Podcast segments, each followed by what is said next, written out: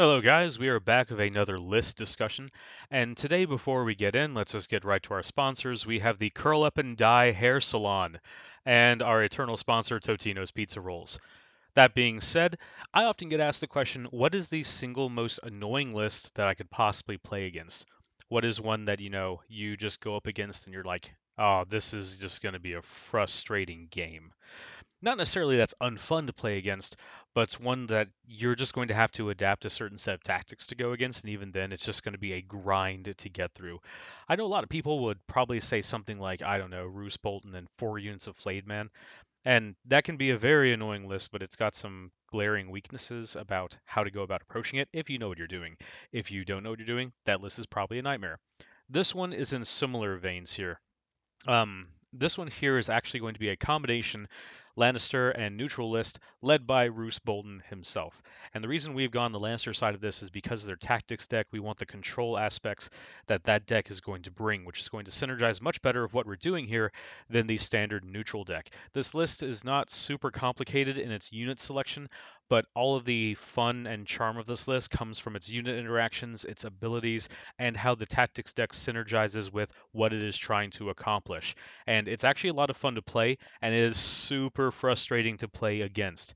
Um, specifically, you have to know how this list works in order to play it effectively, but your opponent also has to know how it works in order to counter it effectively. Because if they just try running at it and trying to kill it, then it's going to be an absolute nightmare for them. But we'll get more into that, into the specifics of why this list works. So let's go down what this list actually is and its major um, parts.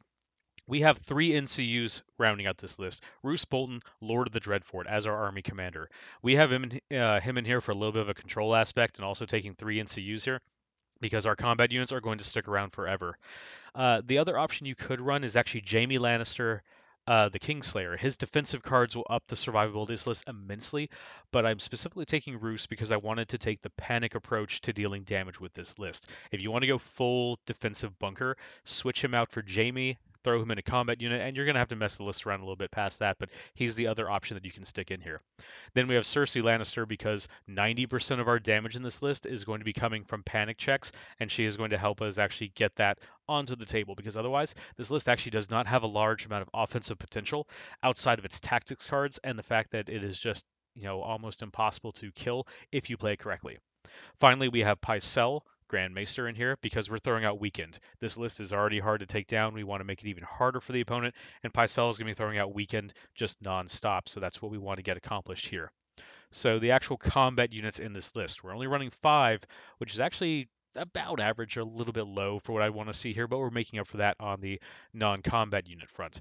We have in this list, first up, a unit of Lannister Guardsmen with, to nobody's surprise, a guard captain. We have a second unit of Lannister Guardsmen, with no one's surprise, another guard captain. And then we have a vanilla unit of Guardsmen in this list as well. They're in there specifically because we didn't have the extra point to stick in a guard captain. So technically they're our weak unit here because they have an opening and the fact that they've got that 7 plus morale and they don't have a guard captain to keep them in line. You know, what? that's fine you're a lot of people are over reliant on the guard captain anyway because there is some strong counterplay to getting past that.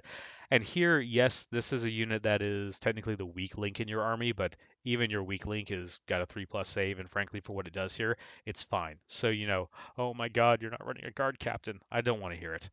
The next up, we have two, uh, one unit of House Bolton uh, Blackguards, which have Ramsay Snow, Sadist, and with him coming in there for free, Theon Greyjoy. And then we have a second unit of House Bolton Blackguards with a Dreadfort captain.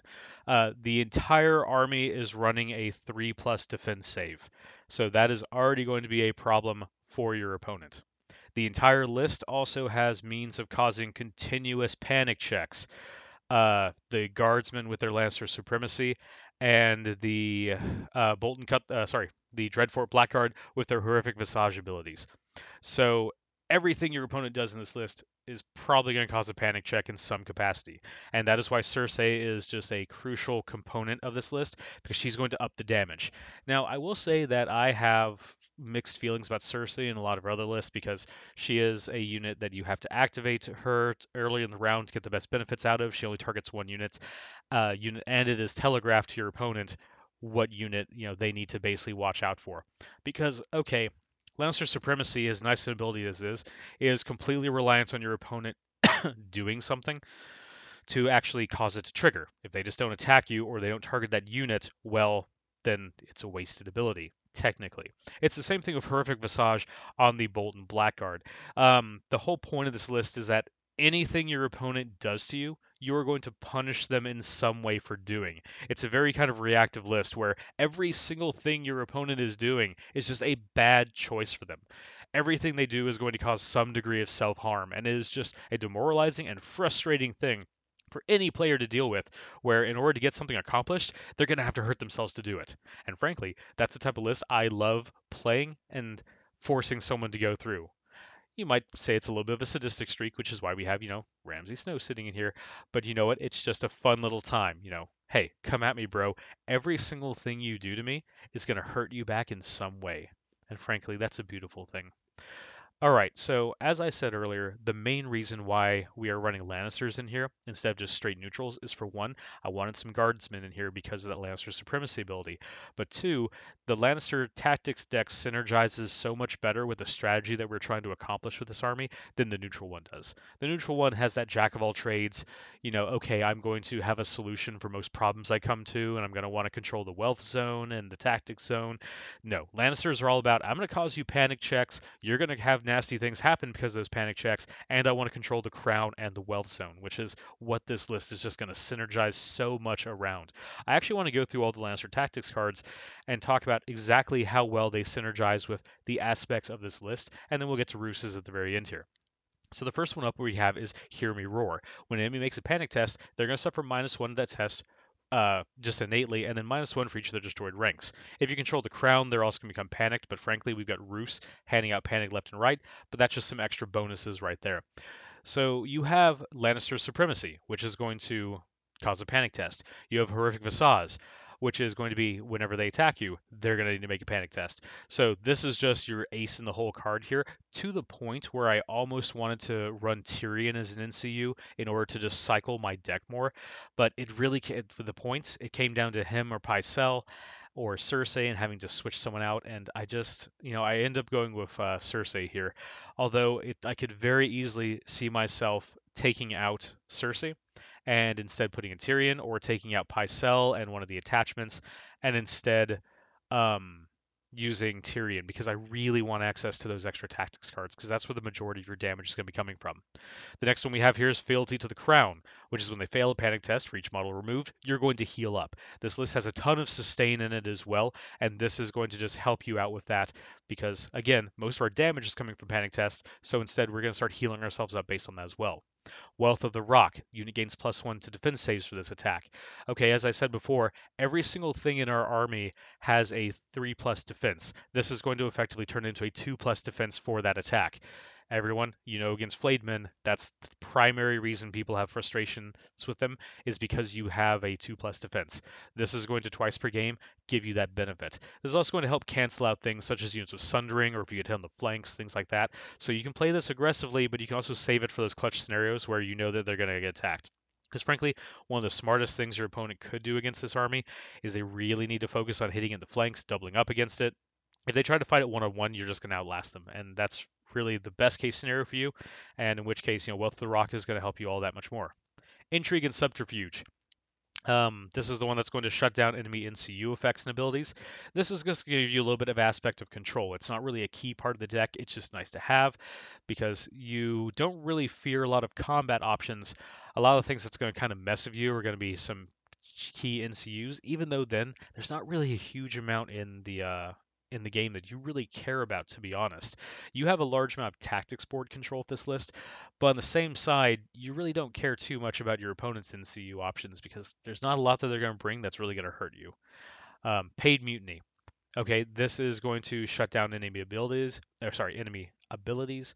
So, um, well, sorry, attachment abilities. This is one of those situational cards where it's going to be either super useful when it's useful or not really useful when it's not. So this one's just kind of like, okay, it's fine, we have it, it's not great, it's not, oh, well, it's not great until it is, and then it's like the best card in your deck. So that's my opinions on that. A Lannister pays his debts. Uh, we're really not planning on having any of our units get destroyed with this list because everything is just going to be so hard to take down. But if and when it happens, it's going to be nice because we're going to be able to throw out that panic token and that vulnerable token, and you know we'll be able to uh, return a discarded tactics card, and that's actually my favorite part of this card. The panic token, we're throwing out so many of those already, and the vulnerable token, we're not really doing a lot on the offense, so that's not really helping us either. But it's really returning that discarded tactics card that's allows us to get back some of our nastier stuff. Of course, as I said previously, I really not planning on having any of my combat units get destroyed anyway, so this card here is to me kind of planning for failure.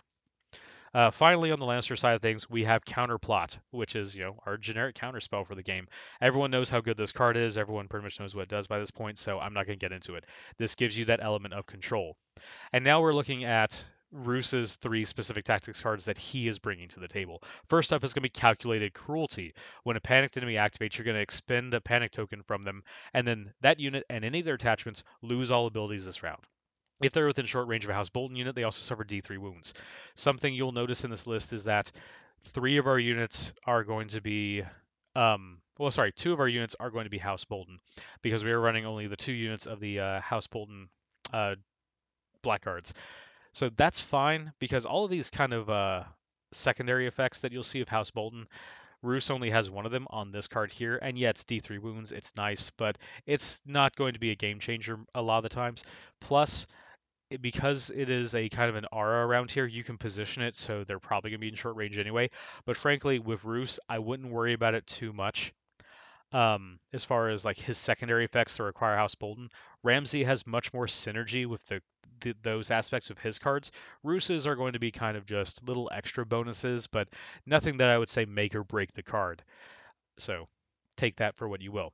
Moving on, a flayed man has no secrets. Start of any turn, expend a con- uh, panic token from an enemy unit, look at one opponent's hand of tactics cards, and discard one card from it.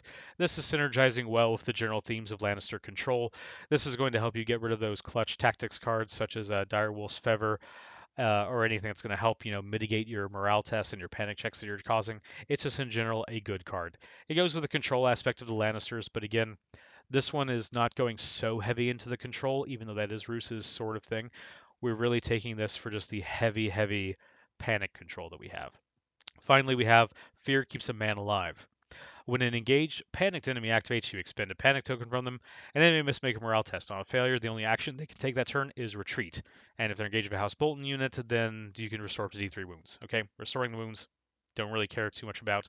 Yes, it can help causing the enemy to only be able to make a retreat action is such just a nasty thing to do to them. Now I know in pretty much every unit in this list, you want the enemy attacking you because your Lannister Guardsman can trigger Lannister Supremacy. Your Dreadfort Blackguard can trigger that horrific Visage ability. So all of your damage is going to be coming from reactions to your opponent attacking you. But being able to make a key unit just not be able to attack you for that turn is fantastic, especially if it's a big scary unit. Like Umber Berserkers really do hurt this list because they just kind of shut off a lot of what make you deal damage. So this is going to help out in this case.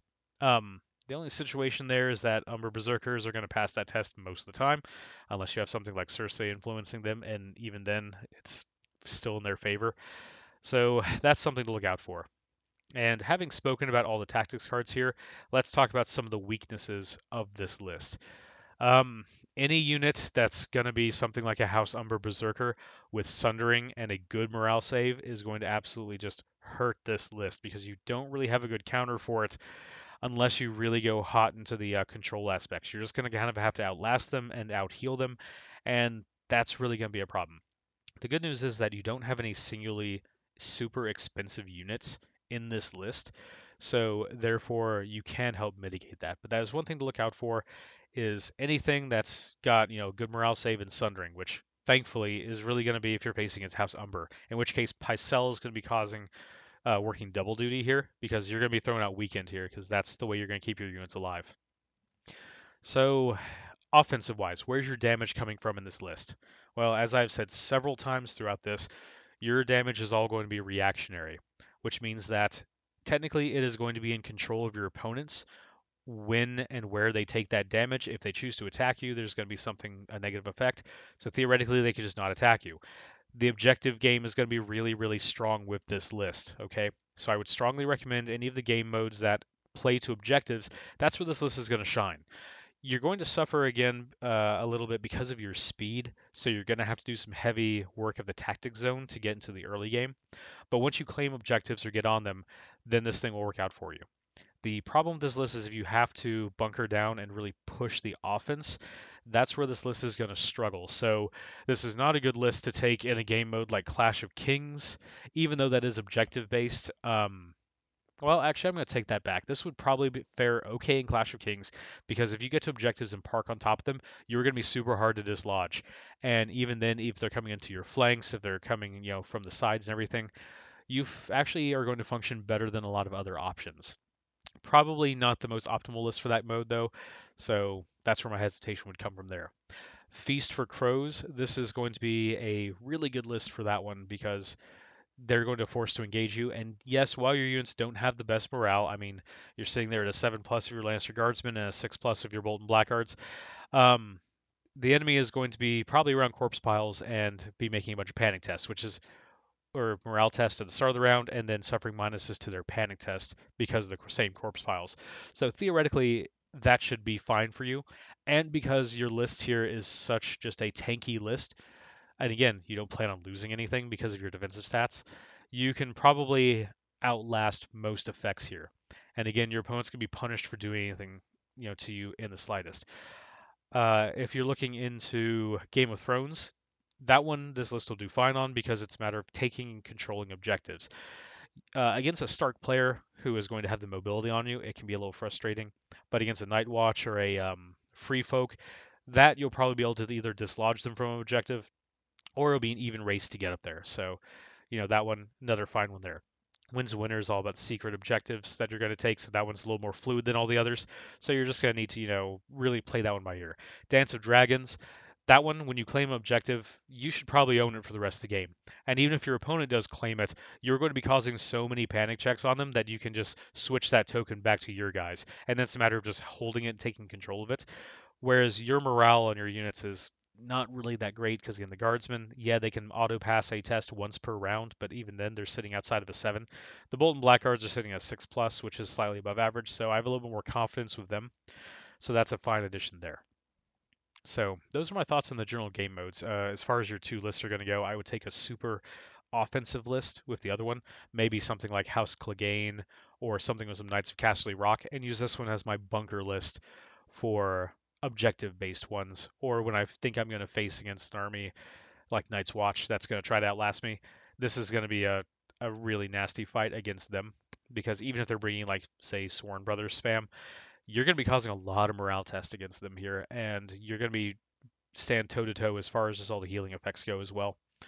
So, some options to change out this list. There's really, I wouldn't tamper with this list too terribly much. The only things that I would consider moving around is you have your one unit Blackguard that has the um, Dreadfort Captain in there, and that's to help throw out some more panic tokens. You might not need that because you are running Roose in this list, and he's going to be throwing out panic tokens left and right. So something you could additionally just modify in there is instead of running uh, the Dreadfort Captain, you could throw in uh, Bolton Flayer, and so he's got his uh, Prey on Fear ability, the same thing as the uh, the Roose attachment, where anytime an engaged enemy fails a panic test, you're gonna be able to restore up to two wounds.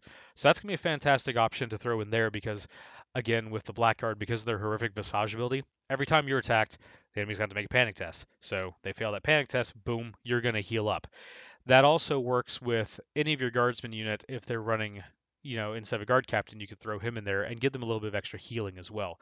So another option is you could actually remove Ramsay entirely from this list, which would technically save you up three points. What are you going to do with those three points? Okay, well, you could replace him with a Flayer or a Dreadfort captain the unit that he's in. The guardsman unit that didn't have an attachment, they're going to get a one point attachment in form of a guard captain. And then you have this one random point that's just kind of floating around. With that, you could theoretically upgrade one of your one point attachments to a two pointer, maybe stick in Bronn or Brienne, or, you know, I guess you could upgrade Pycelle in that case. You could upgrade him to Tyrion, and then your three NCUs could be Cersei, Roose, and Tyrion instead of Pycelle. If you want to take a more of an approach where you're drawing more tactics cards versus making everything weakened. Frankly, I really like Pycelle in this list though because throwing out the weakened is just going to help your guys stay alive. Although, as I said earlier, there's some big met- uh, merits to taking Tyrion as well. So that would be my general thoughts with this list. It's super annoying to play against because, again, you're punishing your opponent for literally doing anything for you. Playing this list, um, you can sit there and probably be effective if your opponent makes a bunch of bad plays. If they just sit there and you know keep attacking you over and over again and just trying the same strategies without modifying what they're doing, then you'll probably see some success. But if you actually understand the intricacies of this list, how to use the Lannister tactics deck properly, and how to just manipulate the battlefield in combination with your NCUs, this can be a truly devastating list. So as far as complexity and play, I would say this list can it's a beginner friendly list because again the whole thing is a 3 plus defense save. Your morale stuff you don't really have to worry about. The problem is that it will probably see a lot of draws uh, in more of the competitive uh, scenario uh, scenarios where you're playing to objectives because it's not going to have a lot of killing power outright. It's got a lot of sustainability, but if you don't know how to actually kill guys with the list, and that's the proper uses of tactics cards and combination of NCUs and striking at the right time, then yeah, your guys aren't going to die, but you're really not going to cause that much damage to your opponent because frankly, not a single unit in your army has any weapon abilities. Guardsmen have nothing. The uh, Blackguard have nothing on the offense. They're absolutely terrible at it. Both of your units are terrible at attacking. So you're really reliant on your abilities to deal all your damage for you. A savvy opponent, if they know how to work around those, will take this list apart in the hands of versus a new player. If you know what you're doing with this list and you know all your dirty tricks and can use them properly, even against an opponent that has the tools to take this apart, you're going to have ways to mitigate that and counter that as well. And that is going to make this list just one of the most frustrating things to deal with. So, as far as the difficulty scale, this is very newbie friendly and incredibly dangerous once you actually learn how to operate this list. So, this is going to fill a wide spectrum of players' skill and uh, tactics. And that's really all I have to say about it. It's super fun, it's super annoying, and it can just be an absolute pain in the ass on both sides. And that's a beautiful thing, right? Okay, guys, uh, that's going to wrap it up for this episode. We are going to give one more shout out to our sponsors, the Curl Up and Dye Hair Salon, and our eternal sponsor, Totino's Pizza Rolls. And with that, I will see you guys next time, and we will talk about something completely different. Take care.